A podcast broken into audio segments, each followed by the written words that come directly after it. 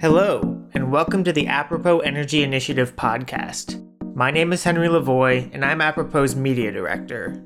So, for the inaugural volume of Apropos' biannual journal, we wanted to zoom way out and start with a broad question. What is energy?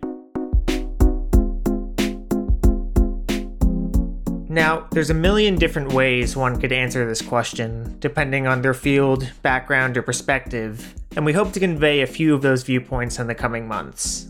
But before we get too specific, I wanted to talk with someone who's seen energy from a bunch of different angles, be it technical, historical, or political.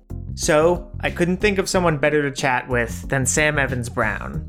Sam became one of New England's leading energy and environment reporters during his decade at New Hampshire Public Radio, where he was most known for his work hosting and producing the award-winning podcast Outside In, a show about the natural world and how we use it. This past summer, Sam left Public Radio and is now the executive director of Clean Energy New Hampshire, a nonprofit organization which advocates for clean energy technologies in the state. During our conversation, Sam gave what I thought are several really useful ways to think about energy from a variety of perspectives. We also got into New Hampshire's particular place in the energy world and where it's at within the clean energy transition. All that coming up.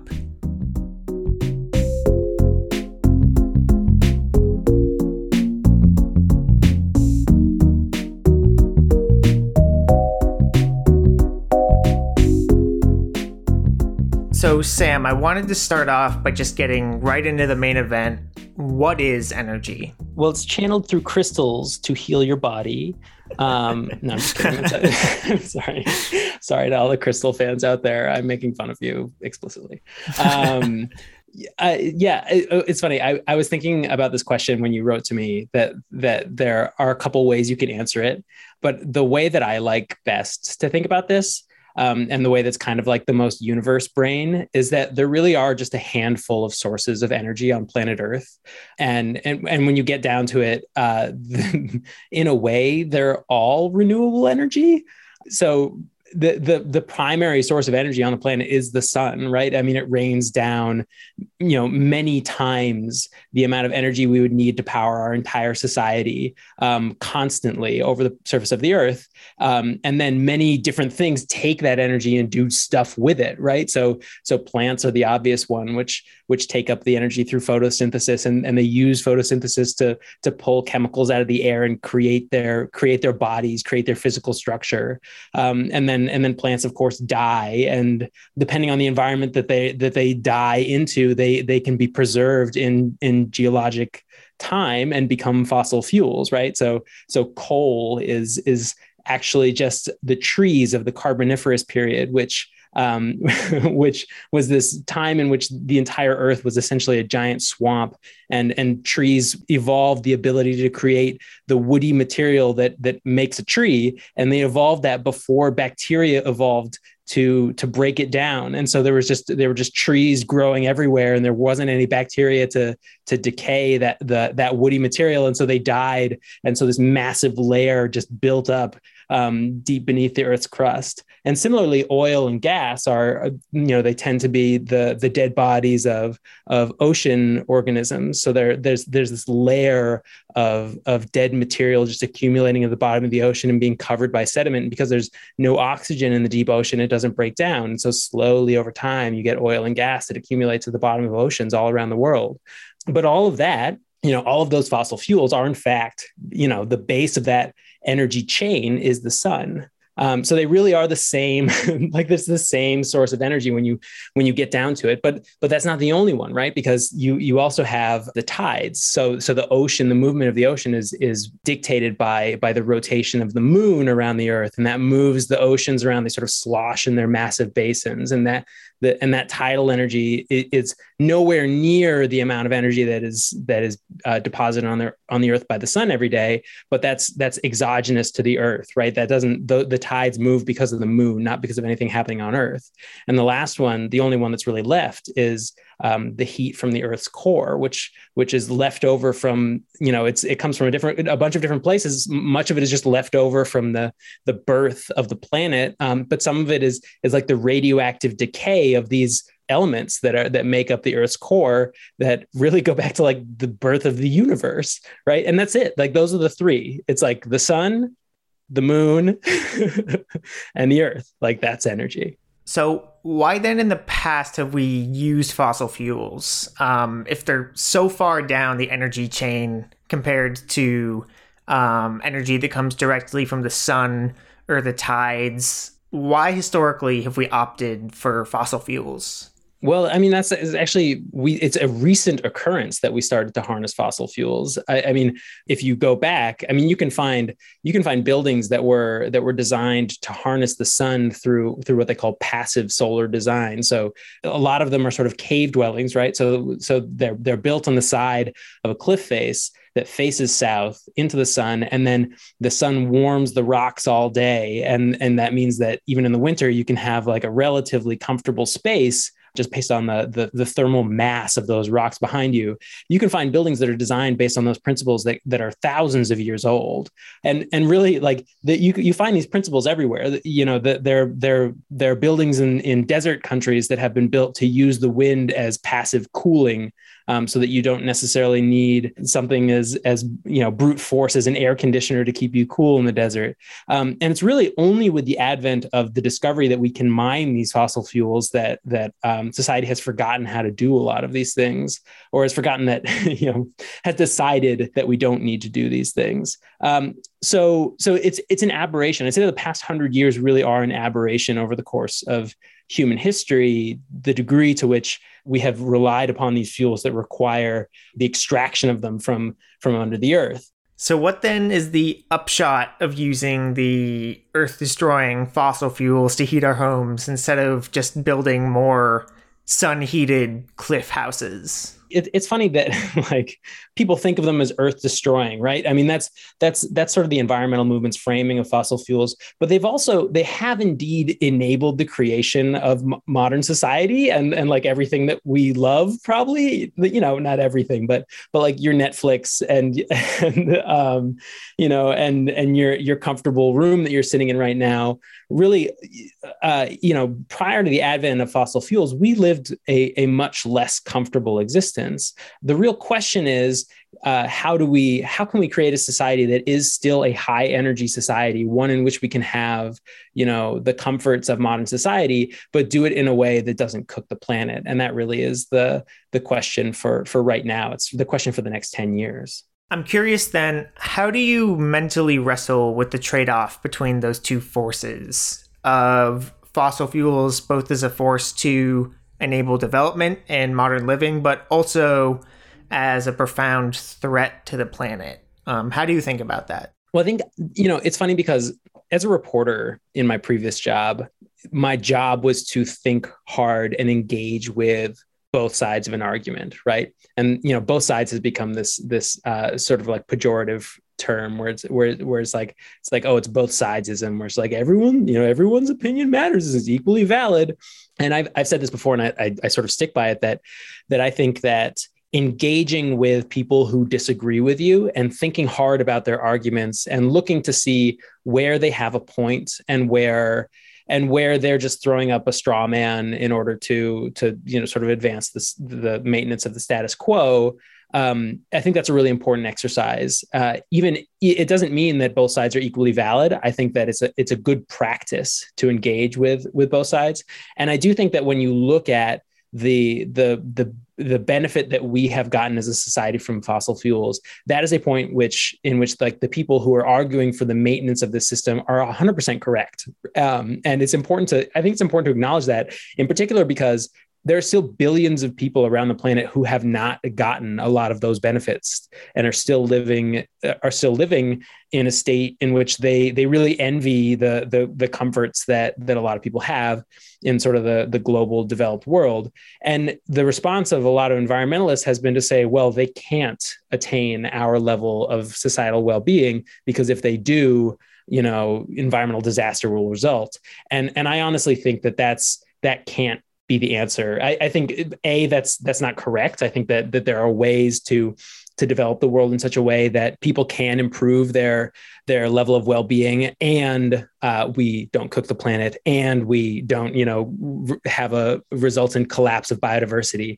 I just think we have to be more thoughtful than we've been, and that's where I diverge with the people who often adopt these talking points, where these talking points are often used as a way to say, well, look at the billions of people who need their well-being improved. Ergo, we have to just keep doing what we've been doing. And I think increasingly the economics of renewable energy make it clear that no, not only do we not have to keep doing what we've been doing, but we might actually be able to raise these people's standard of living more quickly by abandoning the way we've been doing things and starting to adopt these newer technologies that hopefully, at least, when it comes to atmospheric CO2, will have less of an impact. Yeah, I think the big question then is who exactly should be responsible to invest the time, the money, the resources to continue global economic development without using fossil fuels. It seems somewhat unreasonable to expect less developed parts of the world to unilaterally build offshore wind farms or solar farms.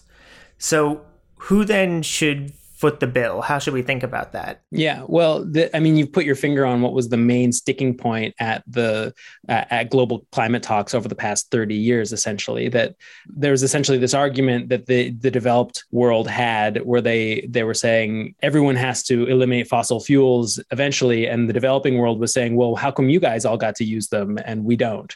And that dynamic was one of the main things that prevented a global climate deal for decades. And I don't think we can solve it on this in this interview, unfortunately. And fortunately, also at Clean Energy New Hampshire, not engaged in global climate talks. So it's not my job to solve it. What I would say is that, generally speaking, it's my belief that there are positive feedback loops through technological innovation and political stagnation, right? Wherein you can start to drive down the costs of technologies, and it changes that debate. Because if suddenly what you're saying to the developing world is not, you, developing world, don't get to take advantage of the cheapest and most direct route to prosperity. You have to take this side road into renewable energy. If what we're now saying is, you, developing world, get to take the cheapest and most direct route to prosperity, which is also renewable energy, it's a very different conversation.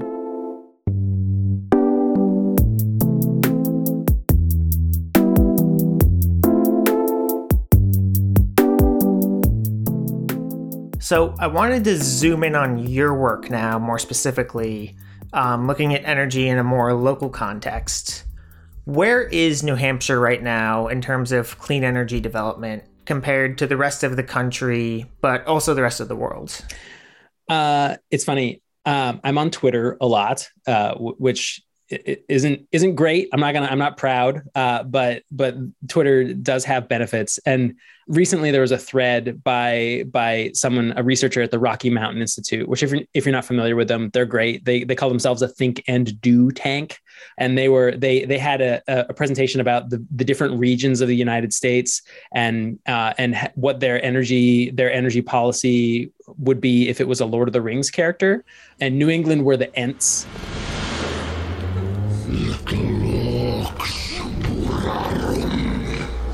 It's talking, Mary. The tree is talking. Tree? I am no tree. I am an ant. So, I don't know if this is dating me. I don't know if we're at the point right now where Lord of the Rings is not like common knowledge. But the Ents were in the Lord of the Rings movie and book. They were the ones that Merry and Pippin went to, and they were trying to get help to fight Saruman, the White Wizard, and the Ents spent so long debating that Merry and Pippin were like pulling their hair out, but eventually the Ents figured it out and they trundled their way off and they helped defeat the evil wizard. The Ents cannot hold back this storm. We must weather such things as we have always done. How can that be your decision? This is not our war. But you're part of this world! And that's New England, right? So New England is the region that is quite progressive on the national scale. It's not California, which often is driving the discussion of how to get carbon out of our energy system, but we're slowly trundling in the right direction. However, New Hampshire is sort of the hole in the donut, right? So all of the states around us are quite progressive, and New Hampshire is often sort of riding on the coattails of those other states and basically like letting Massachusetts make energy policy for us, or depending on the administration is sort of actively resisting the rest of New England, often fruitlessly, because it's really difficult when you're not terribly economically powerful in your region to sort of stem the tide of change. But that's what I'd say is, New Hampshire is the hole in the donut in a very progressive region. Yeah. What do you think explains that, though? Is it New Hampshire's,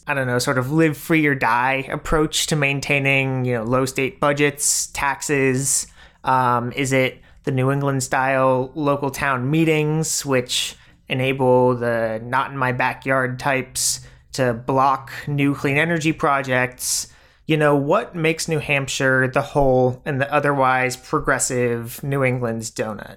Yeah, I mean, it's sort of like pick your favorite reason. A really interesting test case is Maine, right? So Paul LePage was governor of Maine for 2 terms. And so very frequently it was just sort of like Maine and New Hampshire were the holdouts. But then there was a blue wave in Maine, and Maine now has this incredible, not this year, but the previous year, they had this incredible omnibus sweep of new legislation. And now Maine has the opposite problem, where there's so many solar projects being proposed in Maine that they literally don't even have the people in place to do the necessary studies you would need to do to get those projects completed. Things can change very quickly, but I think you put your finger on two things, which is that New Hampshire's tax structure is such that the size of New Hampshire state government is much smaller relative to our population than all the surrounding states. It means there's just not a ton of capacity at the state government level to do the type of hard looks at our policies that would be required to come up with sort of more progressive answers. And just to like lay this out a little bit, we have, for instance, energy efficiency is a policy that a lot of people will point to as being kind of the low-hanging fruit. Like, it's much cheaper to save a bit of energy than it is to build a new power plant to generate a bit of energy. So if you're looking at our regional, the growth in our energy demand regionally, it's much cheaper for us to just try to slow that growth down a little bit than to build expensive new power plants and power lines to fuel it. And so energy efficiency has been a policy that we have tried to pursue, but it's like a little hard to explain how it is that spending a little money up front will help you save money down the road. And the state simply doesn't have the analysts required to make the argument. And so we find ourselves sort of on this treadmill where everything becomes a political fight, and there's no data to back up any of these arguments. So what is the current state of the New Hampshire energy grid in terms of clean energy? Where do we get our energy from primarily? Yeah. So the first thing I'd say is that breaking out the New Hampshire grid from the New England grid is not useful because New Hampshire is part of the New England grid in really every imaginable way. And there really, as far as the grid goes, there really are no boundaries in between the New England states.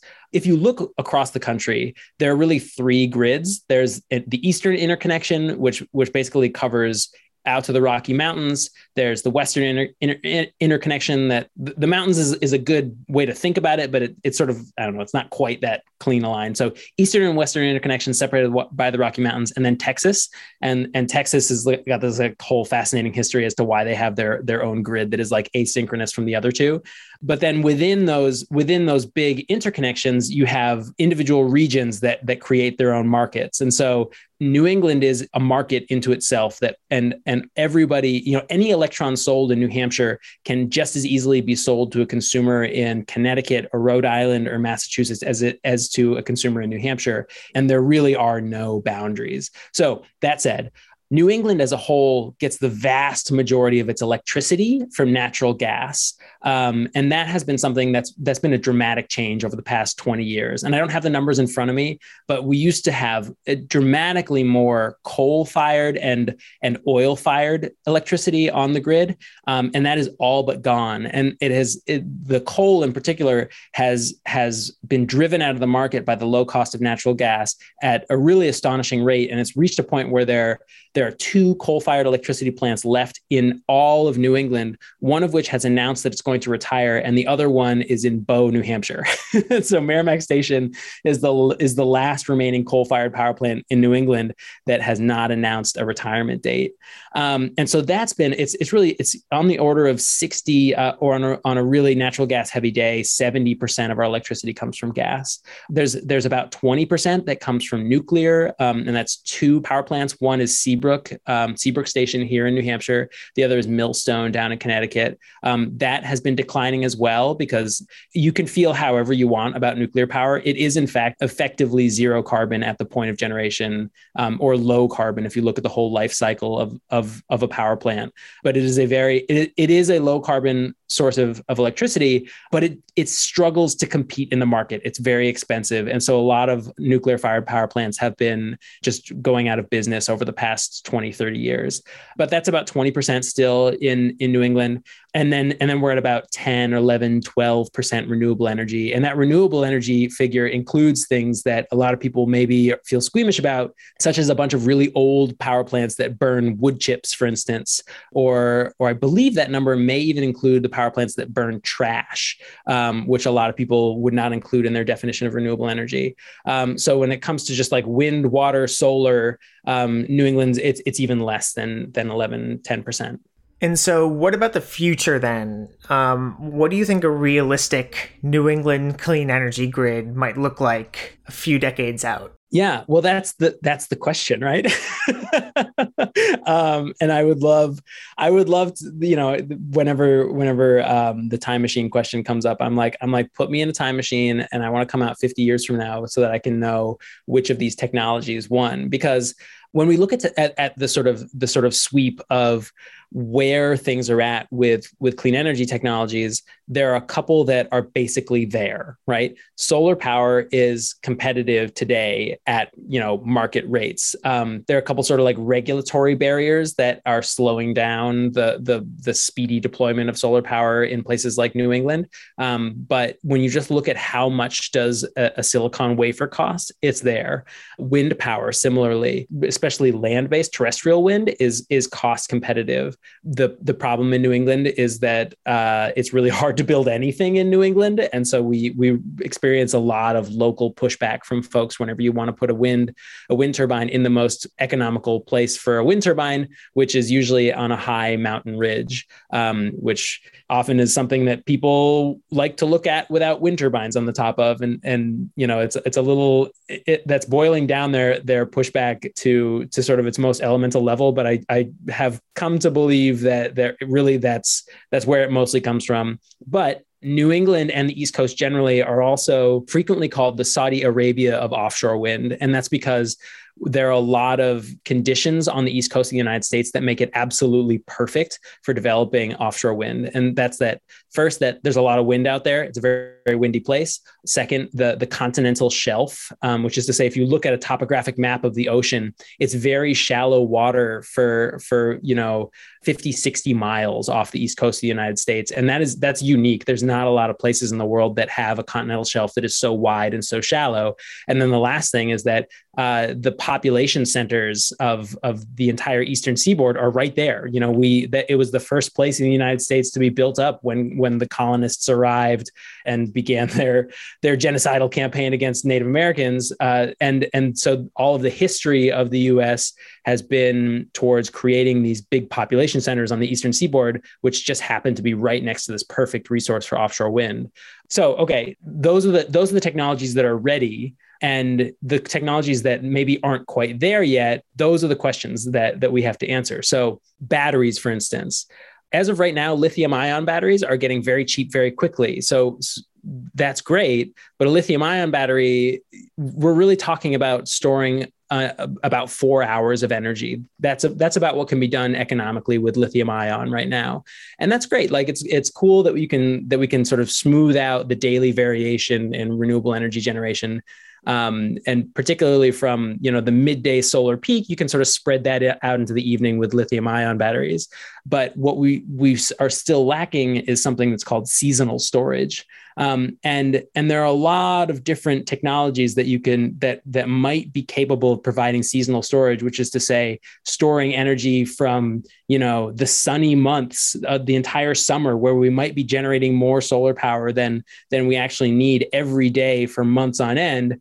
How do you lock that up and use it in the winter when there's not much sun in New England and when there's going to be months on end where we don't have enough power necessarily, or where it might be nice to not have to have the power on hand to power a peak winter New England day?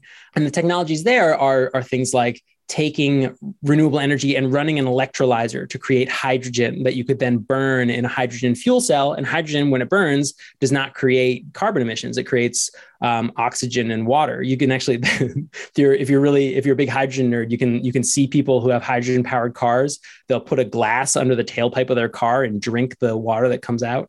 So hydrogen is one that people are looking at right now. It's like the new hot storage technology. But there's any number of other ones. I mean, there are folks who've talked up just having massive cranes that like stack blocks, and then you unstack them and use the weight of the block to run a generator as it comes back down to the ground. And that could be seasonal storage. And so there are any number of technologies that could fill that gap, but they're not there yet. And those are the investments that we need to be making right now. And that's what's driving the uncertainty of the future.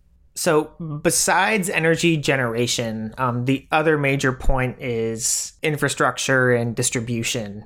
In a lot of the normie conversations I have and have seen about energy policy, the debate tends to be more about energy generation technologies. Should we go nuclear? Should we invest more in solar and wind? That sort of thing. But then, I go on Twitter, read articles from people like yourself who are more deeply engaged with energy policy. And you guys are always talking much more about things like transmission, like energy storage. Why is that?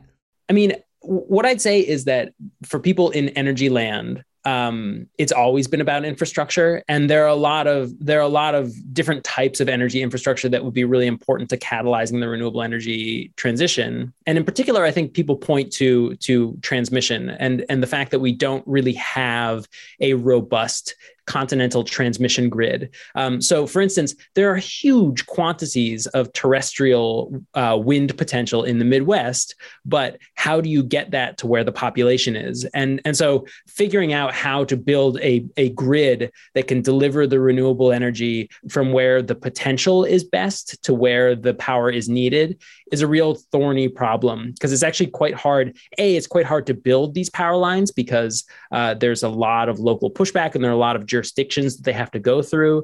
But also the business case for them is just a little shaky. I mean, it's hard to find the investors who are willing to basically put their money forward for something that's going to pay itself off over 40 years. It's what's called patient capital. And there isn't that much patient capital out there. So for people who are interested in the energy transition, who are, somehow looking to get involved with the effort, particularly college students, how do you recommend people could do so? So the way I think about this is that we really need we need people who are concerned about climate change in every walk of life, because when we're talking about something as fundamental as totally transforming where we get our energy from, that means that we need people who are thinking about this, who are looking at every aspect of our society, right? Like we need plow truck drivers who are invested in climate change mitigation and are thinking about how plow truck driving could be done zero carbon, and excavator operators, like those are things that I'd like to see people starting to to put on their resume is like I helped decarbonize our construction vehicle fleet's emissions. And so I think that like whatever it is that you're interested in, just start to ask yourself, is there a solution out there? Is there one that's on the horizon that I can try to move towards, in the organizations that I'm involved in? And that's the second thing I'd say is that don't think about just your home, right? Like, I think you should be thinking about your individual emissions. Like, sure, you can try to buy an electric car if it works for you financially. And sure, you can, I think everyone who's a homeowner should have a plan for replacing their boiler when it dies with something that's zero emission, because like, frankly, that technology is ready to go, and don't let your contractor tell you otherwise. But don't just think about your individual emissions. Start to think about everywhere that you're involved. Like, where do you work? What are their emissions? Can you start to pester the operations person at wherever it is that you work so that they can start to procure clean power to power your organization? And similarly, like, where do you live? Can you get involved in your local town's energy committee that is going to start to try to decarbonize the municipal buildings? And then, of course, the political arena is ultimately the most important one, because that's what we need is a whole system change. So what are the organizations that are ideologically aligned with your way of thinking that you could get involved with that are pushing for credible climate solutions? Because this is not just a Democratic issue. I can point you to conservative organizations that are pushing for credible climate action, and you should be supporting them, because frankly, like, they don't have enough conservatives supporting them at this point, and that movement needs to grow as well. So, just like everyone at every level of their life should be thinking about this. And I'm frankly optimistic that that's where we're heading. Awesome. Well, Sam Evans-Brown, thank you very much. Thank you. If you're interested in more energy takes from Sam, you can follow him on Twitter @SamEBEnergy. This episode was scored and produced by me, Henry Lavoie. To stay up to date, subscribe to Apropos Energy Initiative wherever you get your podcasts, and follow us on Instagram @Apropos UNH. Stay tuned in the coming weeks for the release of Apropos' first issue of journal articles. Thanks for listening.